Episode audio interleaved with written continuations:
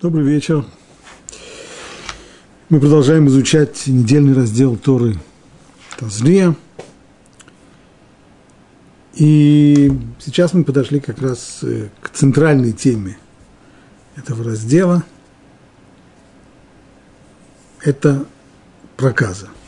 Условно назовем это проказой, поскольку о сказать, идентификации этого явления нам придется поговорить подробно. Что сказано в Торе? Если на коже человека будет очень белое, или интенсивно белое, или отчетливо белое пятно, это язва проказа на его коже, и он должен быть приведен к Аарону Коину или к одному из его сыновей Коинов.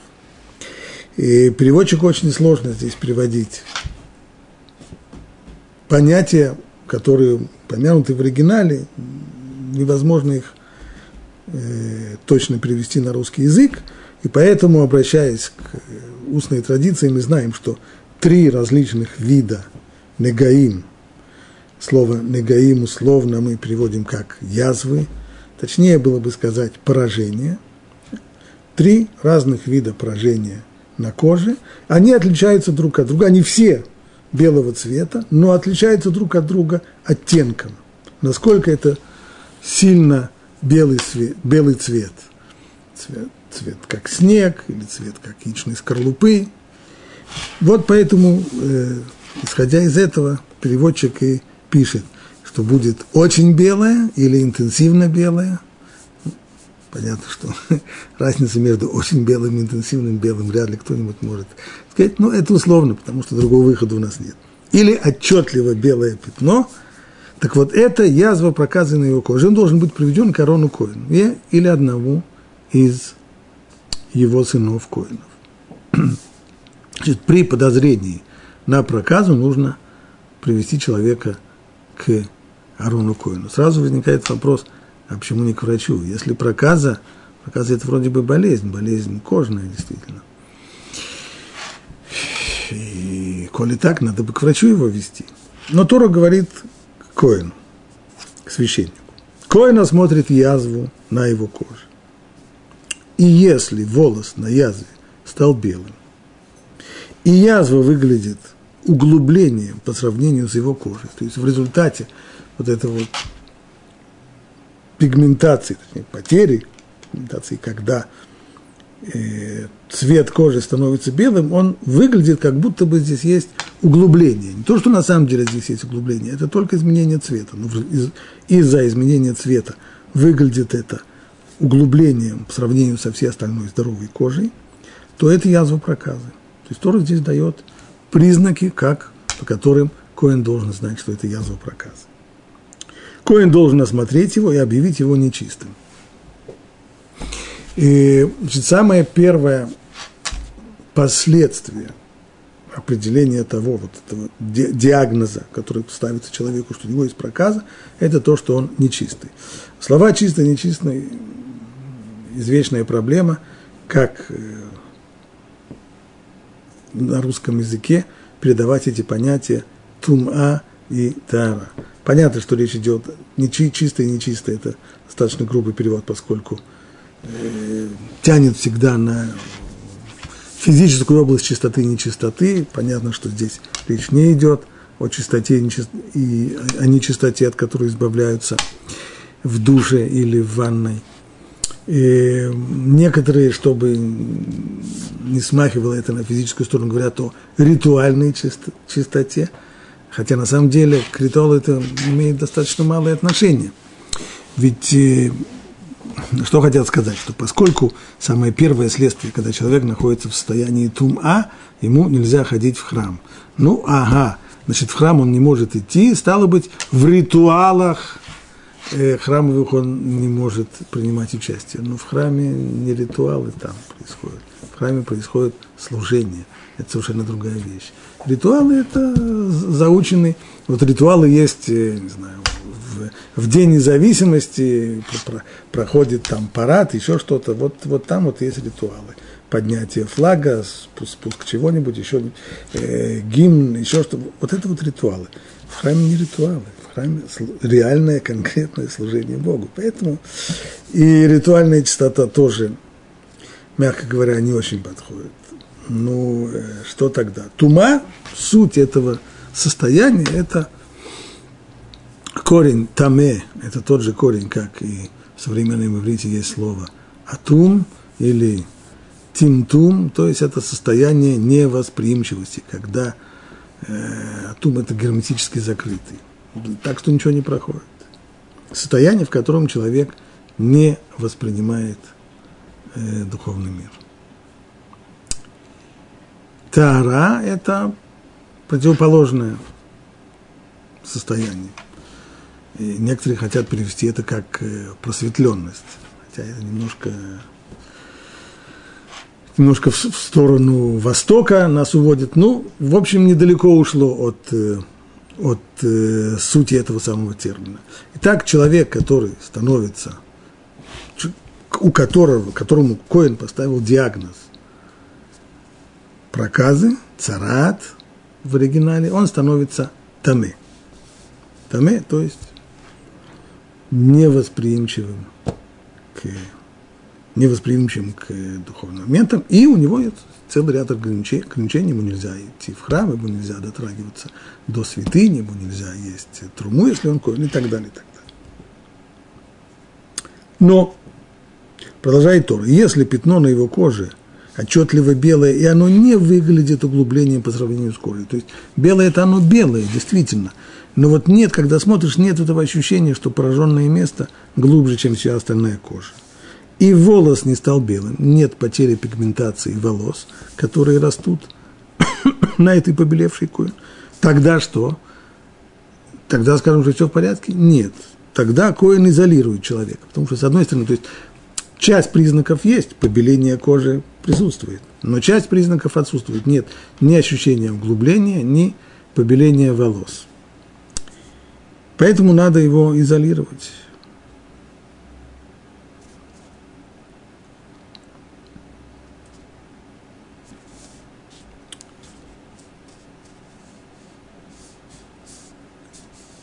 Коин, ну, а после изоляции, что, что будет означать изоляция? Изолирует его на 7 дней. И Коин осмотрит его на седьмой день снова, по окончании изоляции. И что может быть? Одно из двух и вот язва потемнела и не распространилась язва по коже, то есть нет распространения этой белизны белого поражения, белого пятна на коже, и с другой стороны его оттенок становится темнее, он не такой уже отчетливо белый, не такой уже интенсивно белый, не ярко белый, темнее. Тогда Коин объявит его чистым, это только язва, похожая на проказу. На самом деле это не проказа, это нечто похожее, но проказа здесь и не было, что и выяснилось в период изоляции. И тогда пусть он выстирает свои одежды и будет чист. То есть для этого, на этом для него э, история с э, подозрением на проказу заканчивается. А если проказа распространится дальше по коже, то есть второй вариант, то, что Коин видит в конце семидневного периода изоляции – что проказа распространяется, то есть это самое белое пятно, оно выходит за, оно сейчас через 7 дней больше по площади, чем было в начале. И, или еще даже другой вариант. Я не зачитываю здесь весь текст, только одни отрывки, потому что достаточно тяжело устно воспринимать. И проказа покроет всю кожу – принимающий язву. То есть в том случае, когда есть просто распространение и белый волос появляется в конце 7 дней, тогда объявляется человек нечистым, то есть у него диагностирована э, проказа, хотя поначалу не было. Третий вариант. Не просто распространение по коже, а такое распространение, что проказа покроет всю кожу, принимающую язву, от головы до ног всюду, где видит глаза Коина. Тогда Коин посмотрит, и вот если проказа покрыла все его тело, он объявит язву чистую. Ну, если все тело, это уж точно не проказа, можешь идти домой.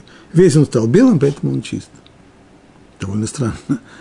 Э, на уровне, на уровне здравого смысла, если небольшое поражение на коже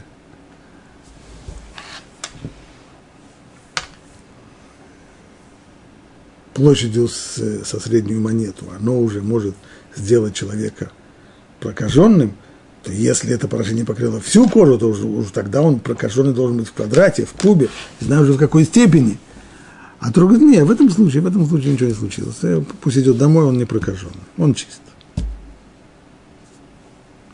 Дальше Тора говорит, прокаженный, у которого язва. Как вот тот человек, которого объявили прокаженным. Какие, ну, кроме того, что он таме. У него есть еще правила поведения. Его одежды должны быть распороты. Швы надо распускать. Голова его должна быть э, нечесана. Ну, немножко, имеется в виду, он не стрижется, он отпускает, отпускает волосы. Он должен быть закутан по нижнюю губу, сидеть закутавшись в свой плащ. И нечист, нечист, то есть он должен кричать, когда, если, когда люди к нему приближаются, он должен их предостеречь и сказать, что он таме. Не приближайтесь, я таме. Все время, пока язва на нем, будет он нечистым, нечист он, должен он оставляться, оставаться в изоляции – в изоляции? Вне стана будет его пребывание. Ему нельзя пребывать в обществе людей. Это он должен быть изолирован и за пределами стана, то есть за пределами э, места, где живут евреи.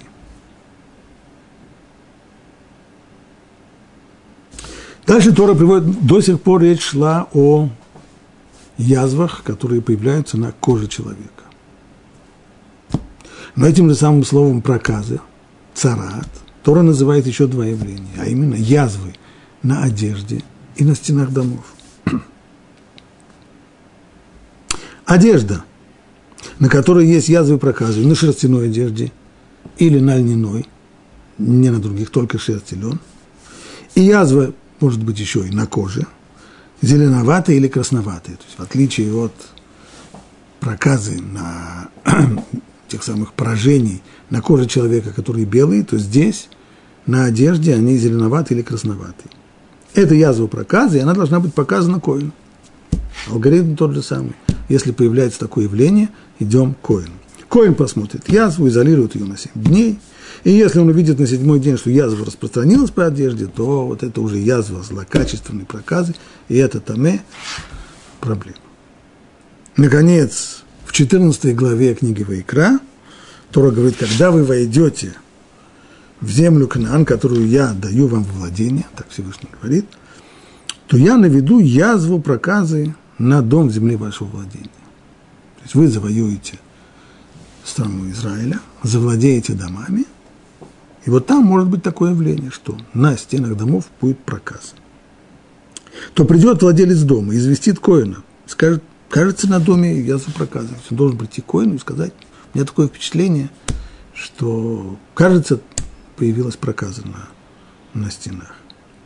Тогда Коин прикажет освободить дом до того, как Коин придет осматривать язву, чтобы все, что в доме, стало нечистым.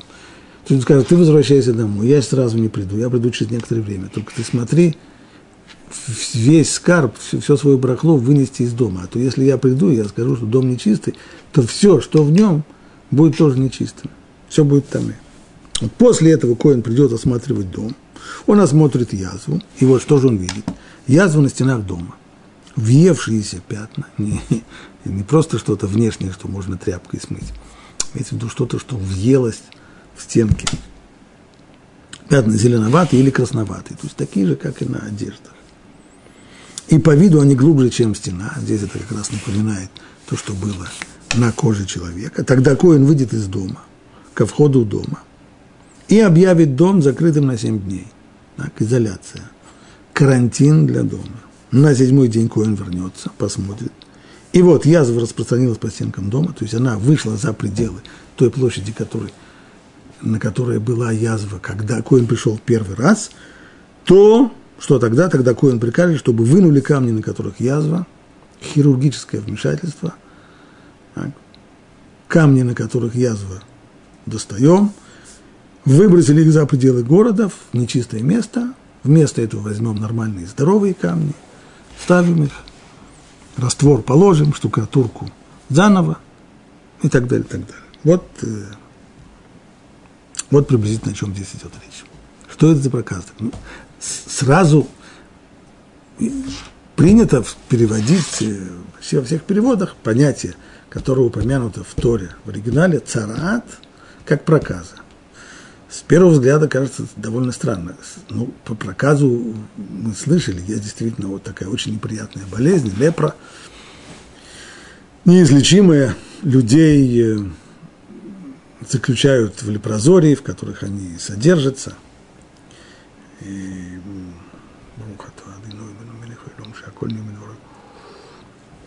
Другие люди боятся контакта с ними, чтобы не заразиться этой ужасной болезнью. Но с каких это пор есть проказа на одежде, а уж тем более на домах, на стенах, на камнях, на штукатурке. Это уже мы не слышали. Что же это заявление, о котором сказано? Помню, когда я в первый раз в жизни прочитал эти главы, то я с большой радостью побежал к своей матери, сказал, вот смотри, видишь, э, а мать у меня тогда работала врачом-инфекционистом. Вот, смотри, по твоей профессии. Правила поведения с заразными болезнями высказаны здесь в Торе. В случае, если есть подозрение на заразную болезнь, то больного что делает Коэн? Эсгер, то есть карантин, он его изолирует. Другими словами, правила карантина высказаны уже в Торе больше трех тысяч лет тому назад, задолго до возникновения санэпидстанции в, в покойном Советском Союзе. Но так, э, такое воодушевление вызвало меня впервые прочтение вот этого текста. Потом, конечно, стали появляться вопросы. Ну, самое первое, с каких то пор есть проказа на на одежде. Ну, может быть, в результате того, что человек, мы знаем, что вот сейчас, сейчас есть страшная эпидемия эболы, и в, тяжелых э, эпидемиях прежде всего сжигают, конечно, одежды зараженного человека, потому что зараза, инфекция передается через них. Но, может быть, здесь имеется в виду тоже, что от человека эта зараза переходит на, на одежду. Но здесь в Торе нигде не сказано, что речь идет про одежду человека, который сам оказался прокаженным.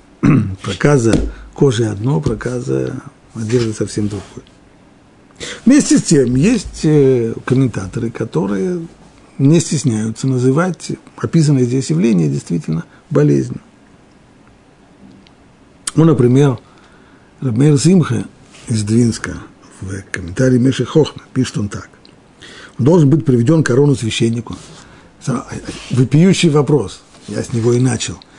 Если это действительно инфекционная болезнь, так к врачу нужно, к врачу-инфекционисту, как моя мама. Но зачем же его к коину, к священнику? Объясняет Рабмейр Симха так. Заниматься проказой было велено Аарону священнику и его сынам. сынам. А то, что тума и тара, чистота, нечистота, они зависят от слова священника. Это действительно так говорит устная Тора. То есть не то, что вот объективно мы видим, что у человека есть, если мы изучим очень хорошо в Торе сказанные, в Талмуде разъясненные признаки, э, царат, признаки этой проказы, которые упомянуты здесь, мы увидим человека и скажем, о, у этого человека есть проказа, он таме. Ничего подобного по Аллахе, пока Куэн его не осмотрел, и Куэн не сказал своими устами «таме», такой человек не считается таме, не считается нечистым, проказа у него нет. Все зависит от уст Коэна. И чистота и нечистота зависит от слова священника, является одной из тайн Торы. Почему это так? Это медицинка, это одна из тайн Торы. Никто же не скажет, что действительно реальная болезнь, если у человека есть воспаление легких, то пока врач не поставил диагноз воспаления легких, у него нет этого воспаления легких. Как только врач сказал, есть воспаление легких, с этого момента у него есть... Это же ерунда. Но здесь так сказано. Ну, это тайна Тора, одна из тайн Торы. Стоит, однако, сказать о том, что проказа является инфекционной болезнью. При всем, при том, при всем, при том, при всех тайнах, проказа – инфекционная болезнь. Проказа, упомянутая здесь в Торе, говорит Мэр Симха, это инфекционная болезнь. Почему же тогда? Ведь именно поэтому, что доказывает, что, как мы видели, прокаженный должен, когда люди к нему приближаются, он должен их предупредить, чтобы они не приближались. Как сказано, он должен все время кричать, вы таме, таме, икра, он должен все время говорить, я не чист, я таме, не приближайтесь. Общение с ним сопряжено с опасностью. Лекарь, врачующий проказу, нуждается в персональной божественной опеке. В 21 веке сказали бы, что он нуждается в защитном костюме с противогазом, защитном прорезиненном костюме и так далее. Он, он для того, чтобы не заболеть, для того, чтобы не заразиться, необходимо ажгаха протит, необходимо здесь э, опека и охрана. Он нуждается в персональной божественной опеке, чтобы спастись от инфекций. И чтобы не заразиться проказой, он должен быть освящен. Именно поэтому выбирается не врач, а человек высокого духовного уровня, Коэн, священник.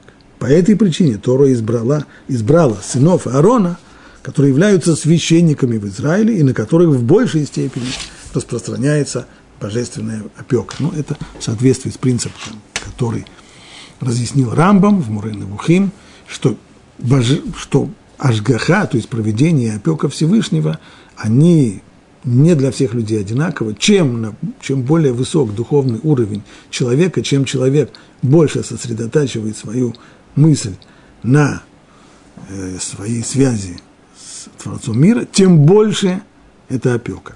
Куаним, по сути своей деятельности, они все время занимаются служением Всевышнему, поэтому Ашгаха, опека на них больше. Именно таких людей мы пускаем, э, почти сказал, в чумной барак. Да, речь идет не о чумном бараке, но по аналогии, именно такого человека мы пускаем к тому, у кого есть подозрение на проказ. Так говорит э,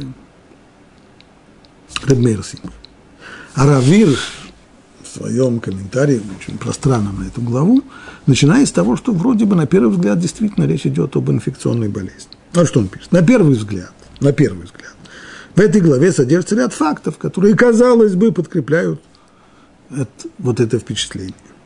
Ведь что бы там ни говорили, эта глава, безусловно, рассказывает о болезнях. Как ни крути, явление, которое описано здесь, это болезнь. У человека появляется на, на, коже белое пятно, нарушается пигментация волос. Э, это болезнь пораженные ей должны подвергнуться карантину. Карантин – это тоже явный признак инфекционной болезни. Для чего же это необходимо, как не для превращения, предотвращения заражения? Всего этого было бы достаточно, чтобы назвать вот эти законы, которые изложены здесь, в 13 главе книги Вайкра, гигиеническими установлениями. А коинов, которые их, которые, на которых возложено исполнение этих законов – нужно было бы назвать э, медиками, врачами или служащими вот такого вот э, еврейского Министерства здравоохранения.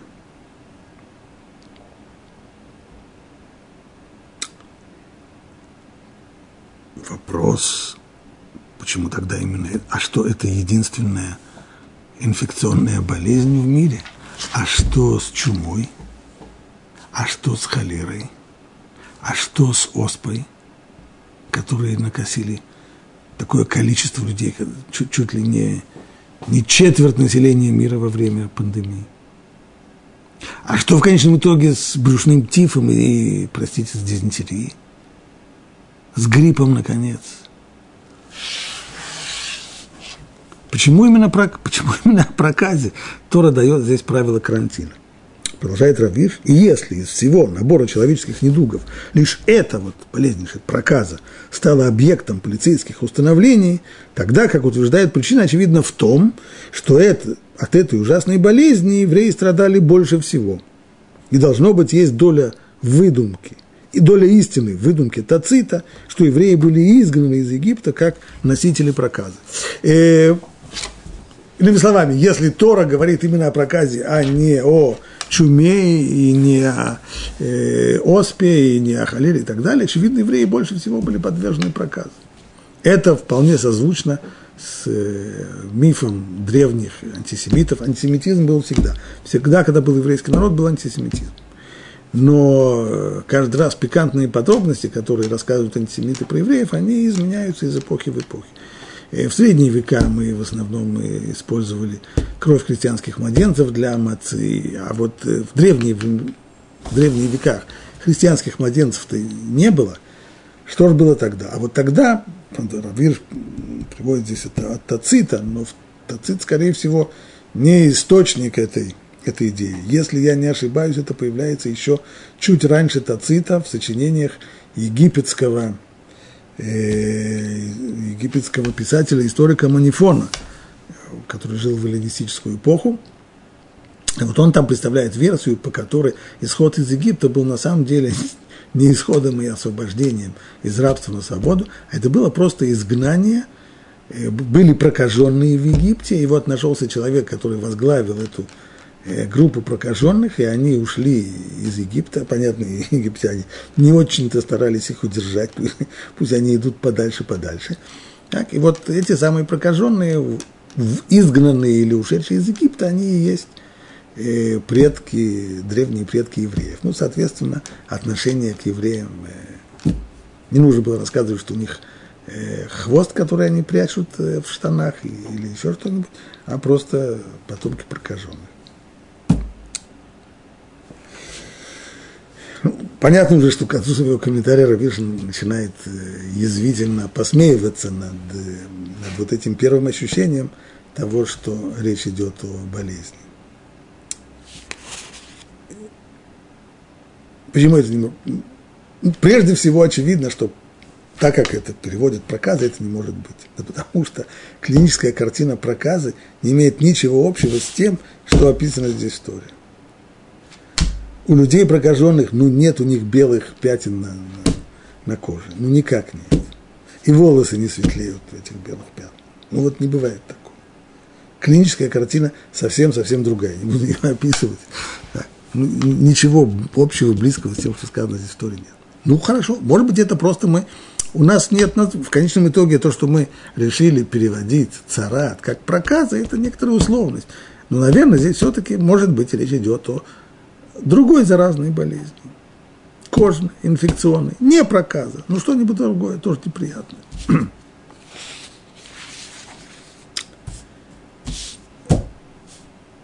тоже и, это, и, и с этой гипотезой придется расстаться. Прежде всего, начало соображения общее, а потом уже посмотрим по тексту. Из общих соображений, если Равир спросил, почему именно Тора – посвятила эту главу одной из инфекционных болезней. Дело даже не в этом, шире скажем. Почему Тора вообще дает здесь указания, э, как лечить э, какую-то болезнь? В Торе мы не находим указаний о том, как человеку жить в этом мире, о том, как пахать, как сеять, как как строить жилище, все это Всевышний наделил человека разумом и сказал ему, самому первому человеку было сказано, пру, урву, выкившу это арец, плодитесь и размножайтесь, и осваивайте землю, то есть вам дана не только способность плодиться и размножаться, вам дан еще разум – при помощи разума вы в состоянии изучать окружающий вас мир, понимать, как можно в нем прожить, как можно его использовать, как уберечься от зноя, как уберечься от холода, как уберечься от дождя, как построить себе дом, можно уберечься в пещере, конечно, а можно и дом построить, как обрабатывать землю, как обеспечить себя пропитанием, на все это – Всевышний здесь положился на человека. В отличие от древнегреческого мифа о Прометея, по которому человек дурной даже, даже огонь зажечь не мог, и чтобы прикурить ему нужно было, чтобы Прометей украл у богов этот самый огонь, то еврейское мировоззрение рассматривает это совершенно иначе. Все все эти вещи, а именно каким образом построить свою жизнь в мире как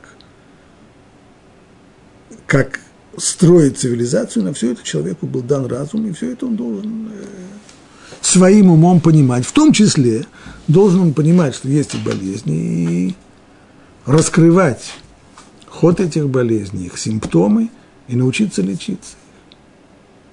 Среди прочего, научиться, как, э, как вести себя в случае заразных болезней. Ну и человечество, мы знаем, оно и научилось.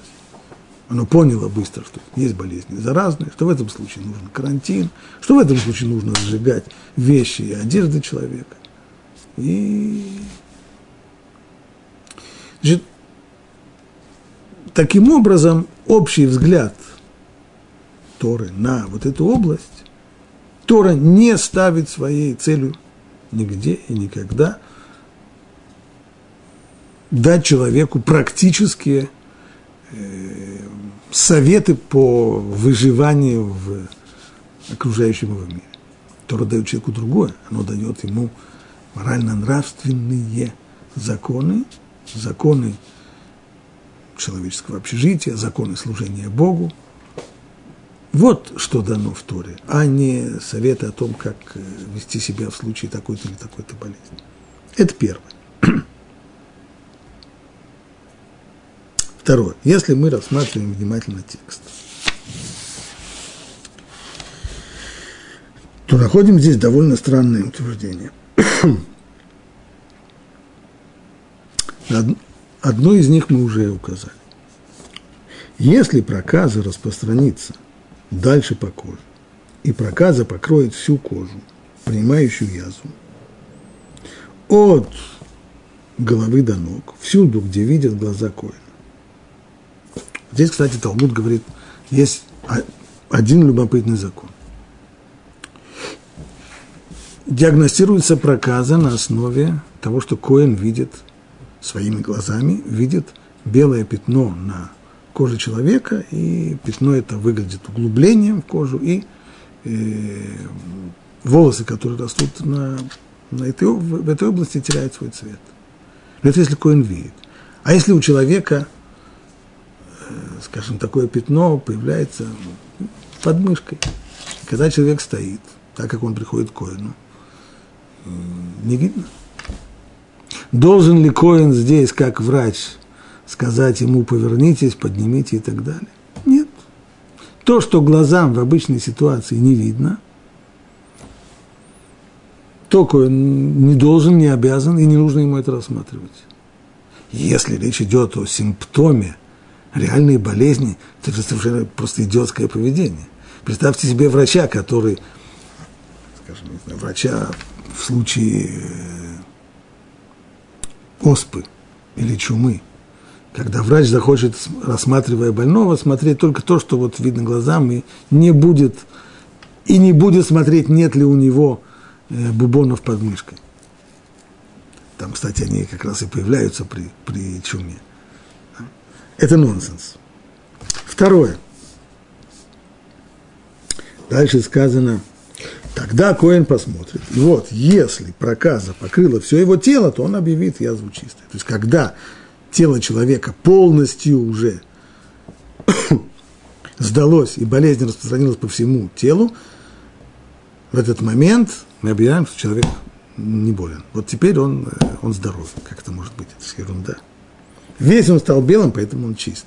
Если сыпь покроет всего человека, если у человека есть, не знаю, там, дай бог, какая-нибудь аллергическая сыпь или псориаз и прочее. Же мы скажем, что если сыпь покрыла все тело человека, то он здоров? А если будет наоборот? Но в тот день, когда на нем покажется здоровая плоть, то есть ситуация другая. У человека есть, есть у него это белое пятно. Начинает ему распространяться. И вдруг мы видим, что посредине этого белого пятна вырастает обычная нормальная здоровая кожа – ну, что бы мы сказали, если бы мы смотрели на кожную болезнь, да, люди, у которых есть различные аллергии, кожные болезни, быстро поймут, что я говорю. Если я вижу, что здесь появляется уже нормальная здоровая кожа, слава Богу, болезнь проходит. А Тора говорит, если на нем покажется здоровая плоть, то он станет нечистым. Вот тогда-то он как раз и нечист. Вот тогда у него точно проказано. Это же, это же противоречит и здравому смыслу, и при понимании, что такое болезнь. Коин увидит здоровую плоть и объявит его нечистым. Здоровая плоть нечистая, это уж точно проказ. Еще. Как там было сказано в случае с э, домами. Сказано там так. Когда Коину приходит хозяин Коину и говорит, что у меня такое впечатление, что опасение, что есть э, язва проказы дома. Тогда Коин прикажет освободить весь дом до того, как Коин придет осматривать язву. Он не скажет, я сейчас приду, но чтобы до того, как я пришел, все брахло вынести из дома. Потому, почему? Потому что если я скажу, что дом там, что здесь есть проказа, то тогда все, что в доме, станет нечисто, все будет там. Поэтому вы выносите, выносите все из дома. И тогда, даже если я скажу, что дом не в порядке, что в нем проказа, то все остальное останется чистым. Если речь идет об инфекционной болезни, то как можно себе представить, что, что врач-инфекционист позвонит и скажет, хорошо, я приду сейчас смотреть, только все, все вещи вы вынести из квартиры больного, потому что если я скажу, что он больной, то придется его в карантин, а вещи все сожгут попросту. А вот если вы успеете их вынуть до того, как я приду, и до того, как я скажу больной, тогда ладно, тогда не можно будет пользоваться. Это же, это же нонсенс, совершеннейшая ерунда. Как это может быть? Дальше. И есть, если мы обратимся и к устной Торе, которая выводит из нескольких э, тонких мест в тексте, выводит еще э, ряд законов. Есть случаи, в которых даже если коину, коина пригласят и скажут, что здесь есть человек, у которого подозрение на проказу, коин не придет. Скажет, «Э, сейчас мы не производим, не, не ставим диагнозы. Какие-то ситуации. Не, имеется в виду, что Коин в отпуске. Или у него забастовка медицинского персонала. Один из примеров, который дает Талмуд, это, э, как сказано, в день, когда Коин будет смотреть, стало быть, есть день, в который Коин смотрит, есть день, в который Коин не смотрит. День, в который Коин не смотрит, пример, хатан бешеват миште, то есть, если есть свадьба, и, не дай бог, такая неприятность, жених вдруг обнаруживает на себе, или кто-то обнаруживает, видит на нем белое пятно на его коже. Подозрение на проказу. Надо вызывать коина. Не, не надо. Пока есть, пока идет свадьба, и семь дней после свадебного пиршества, все эти семь дней коина не вызываем, и он потом кончится, кончится семь дней – свадебного пиршества, вызовем Коина, очень может быть, что Коин скажет, что этого человека проказа цара. И он там, а пока до этого нет. Но если это заразная болезнь, так во время свадьбы, он же, когда такое скопление народа еще в одном свадебном зале, он же перезаразит всех, кого может. С точки зрения инфекциониста это страшное, страшное преступление. А Тора говорит, это нормально. И еще один вариант. Во время в Иерусалиме во время Шлушара Галим, то есть трех праздников, Песах, Шивот и Сукот. В эти дни тоже коины не смотрели на Гаим, не давали диагноза проказы. Что означает Шлушара Галим? В каждый из этих праздников есть обязанность всем еврейским мужчинам собраться в Иерусалим. Город был перенаселен, переполнен, негде было просто повернуться негде было. Когда весь, весь еврейский народ набивался в сравнительно небольшой город. И именно в эти дни, если есть, понятно, что если речь идет об, об инфекции, об инфекционном заболевании, то в эти дни вспышка э, инфекции, она просто страшна, потому что все находятся так много людей, которые находятся все вместе, а потом они еще разъедутся по домам, и они разнесут эту заразу вообще по всей стране. Это катастрофа.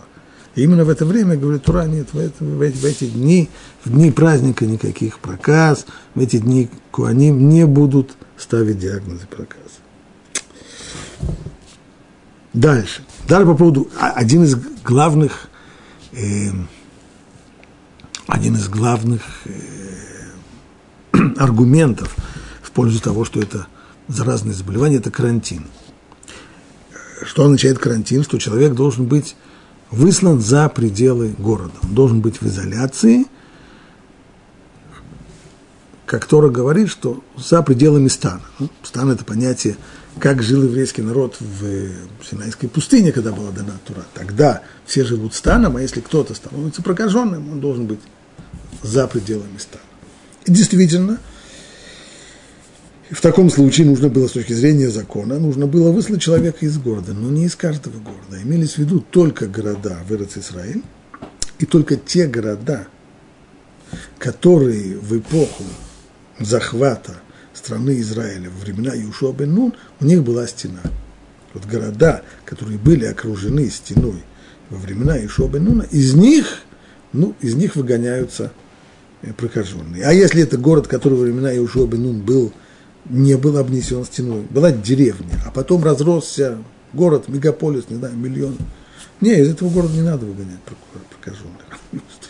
С точки зрения инфекции какая разница? Совершенно без разницы.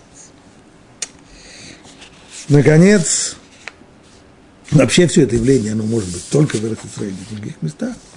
И еще, и еще, даже в Израиль, а что будет, если подобного рода белое пятно на коже появится у нееврея? С точки зрения инфекции, разница еврей не еврей. Самое главное, что среди нас оказывается человек, носитель инфекции, надо его скорее, скорее изолировать, карантину не нужно. Нет. Если он не еврей, то его это не касается. То он прокаженным не становится. Но у него есть вся та же клиническая картина, белое пятно, и выглядит оно углублением по отношению к коже, и волосы у него обесцветились, и, и все, и все, и все, и все, и все, и ничего. Это касается, эта болезнь касается только евреев. Ну, совсем-совсем, как Манифон это говорили, что евреи все они потомственно прокаженные. Заканчивает весь этот экскурс в текст Равирш.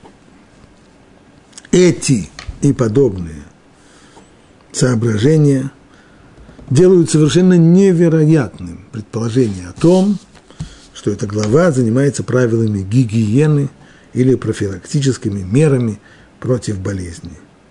Или что мы должны рассматривать коинов как служащих Национального министерства здравоохранения. Поэтому необходимо категорически отвергнуть как чистый, незатейливый миф любое толкование законов о признаках проказы в духе санитарных правил.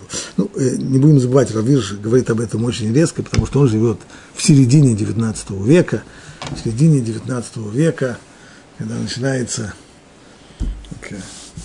просветительская, научно-просветительская движение, есть желание объяснить все, что можно вот так вот рационально, с точки зрения э, науки и так далее. И понятно, что подобного рода объяснения публикуются, и поэтому публикуются именно, именно в ту самую эпоху, сегодня уже над этим смеются, тогда еще не смеялись, поэтому Равиш на, на полном серьезе э, вот так вот пишет о чистых и незатейливых мифах ну что же это тогда такое, если это не болезнь, если это не инфекция? Что же это? Пишет Равиш дальше. Если мы заглянем на законы о признаках проказы в целом, то мы увидим в них самый замечательный институт самого непосредственного божественного проведения. То есть это проявление того, что мы называем Ашгаха, проведение Божий промысел, которое наблюдает за каждым и воспитывает каждого. Проведение Ашгаха – это не просто наблюдение за человеком, это больше того, это наблюдение за каждым, что мы говорим здесь о Ашгаха Протит, о индивидуальной опеке, об индивидуальном надзоре, который не просто, это не просто надзор, а это еще и воспитание. То есть это надзор с целью воспитания. Иными словами, появившееся у человека вот это вот поражение, то, что называется нега, это действие проведения, которое указывает здесь человеку на что-то. Само слово язва, которым мы пользовались до сих пор, поражение. То и другое, это перевод довольно слабый. Нега, от слова нога, дотронулся. Как человек, который дотрагивается, касается пальцем.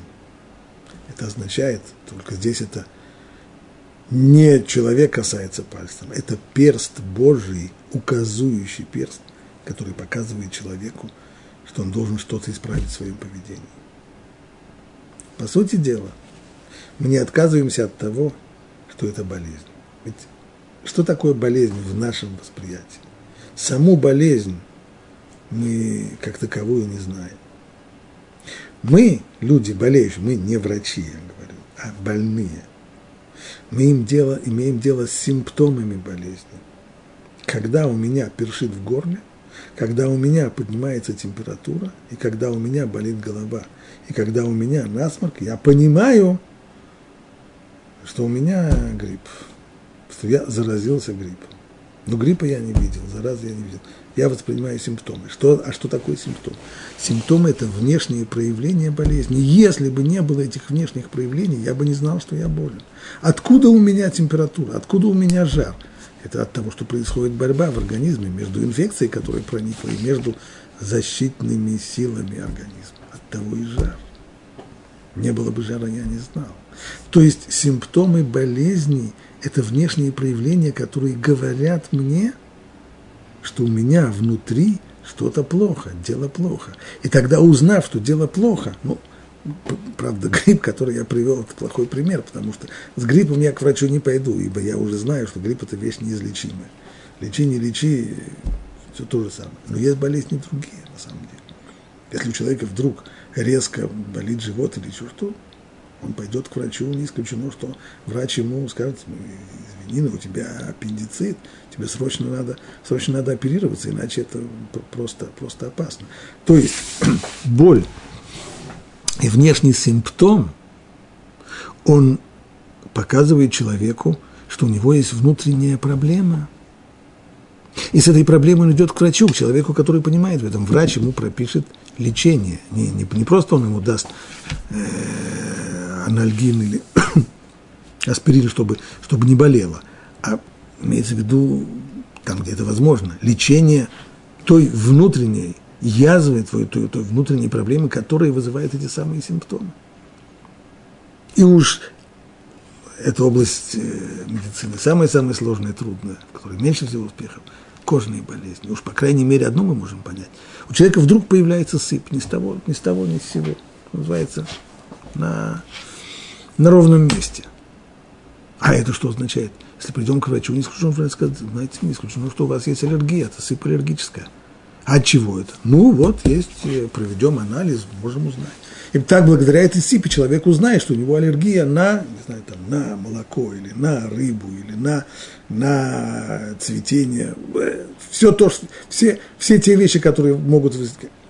Без того, чтобы у человека появилась эта сыпь, или зуд, или еще что-нибудь, он даже не знал, что ему такая вещь противопоказана и опасна. Теперь он знает, теперь он будет от нее храниться, теперь он будет не, не есть, если это возможно. То же самое здесь, только не на физическом, а на духовном уровне. У человека есть духовная проблема. Внутренний его мир поражен. Он морально болен. А все, и человек этого не замечает. За собой он не видит недостатков. И тогда указующий перст Всевышнего касается его кожи и показывает ему проблему у тебя – на какие, в как, на какие проблемы указывает здесь этот перст? В каких случаях? Продолжает Равир. Мы видим, как в еврейском государстве, основанном божественном законе, антиобщественные поступки выявляются для того, чтобы быть наказанными и исправными. Прежде всего, это антиобщественные поступки и качество характера, которое к ним приводит. В других социальных системах такие грехи, как высокомерие, фальшь, жадность и клевета, не подсудны человеческому трибуналу. Кого-нибудь видели когда-нибудь, чтобы человека отдали под суд за то, что он за, за высокомерие, или за то, что он э, нечестен, за то, что он э, э, двуличен, я имею в виду нечестность в финансовых делах, она может быть. Но в еврейском государстве, то имеется в виду не в существующем еврейском государстве, а в еврейском государстве, как его Тора хочет построить, управляемым божественным законом, сам Бог выступает обвинителем и свидетелем обвинения. И именно так объясняют мудрецы. В трактате Арахим дается список тех нарушений, тех проблем, тех внутренних болезней человека, которые приводят к вот этим внешним проявлениям. Сказал Рабионатан, за семь следующих вещей человеку посылается проказа. То есть мы понимаем, что это проказа во всех возможных кавычках. Царат. За лашонара, злословие за кровопролитие, за ложное свидетельство, за разврат, за гордыню, высокомерие, за воровство и за скупость. На первый взгляд, довольно странный список. Вещи, которые кровопролитие и скупость как-то вместе в одной, в одном списке, они странны. От, от, откуда Талмуд берет? Каким образом был составлен этот список? Список этот составлен был на анализе различных э, стихов из э, Танаха. Я не, не буду приводить, потому что это достаточно, в особенности, когда пользуешься русским языком, это достаточно сложно и трудно. Но, по крайней мере, мудрецы, прорабатывая тексты в Танахе, вывели, что речь идет именно вот о этом самом списке. И все это, то есть там, где человек, положен скупость лашонара, это Скупость – это очевидно качество человека. Лашонара – злоязычие, когда человек любит говорить о других гадости, это не всегда заметно, потому что такие вещи человек может говорить другому на ухо, а иногда и сам не замечает, что каждый раз, когда при нем упоминают кого-то, он тут же должен про него сказать что-нибудь нехорошее, постыдное. А этот, э, помню, я с ним еще в школе учился, он и... и так далее, и так далее. Так вот, белое пятно, перст указывающий показывает человеку, у тебя есть эта проблема, и тебе необходимо, тебе как человеку необходимо сертовать, а общество на тебя среагирует каким образом, увидит на тебе вот этот вот знак и выгонит тебя, изолирует тебя, выгонит тебя из общества. И теперь становится понятным – название этого явления в Торе в оригинале. То, что мы в русском переводе называем здесь проказой, в Торе называется мецура. Объясняют комментаторы, это аббревиатурой моци ра, то есть зло, которое находится у человека глубоко-глубоко в душе, и не всегда оно другим не может быть незаметно, а иногда и самому человеку незаметно, который уверен, что он Э, честный, хороший и вполне позитивный человек. Так вот, это явление, которое Муцира, оно выводит его наружу. Подобно тому, как болезнь, аллергия и так далее, это внешнее проявление на коже внутренних проблем человека. Вот что это за проказа, о которой говорит Тора в нашей главе.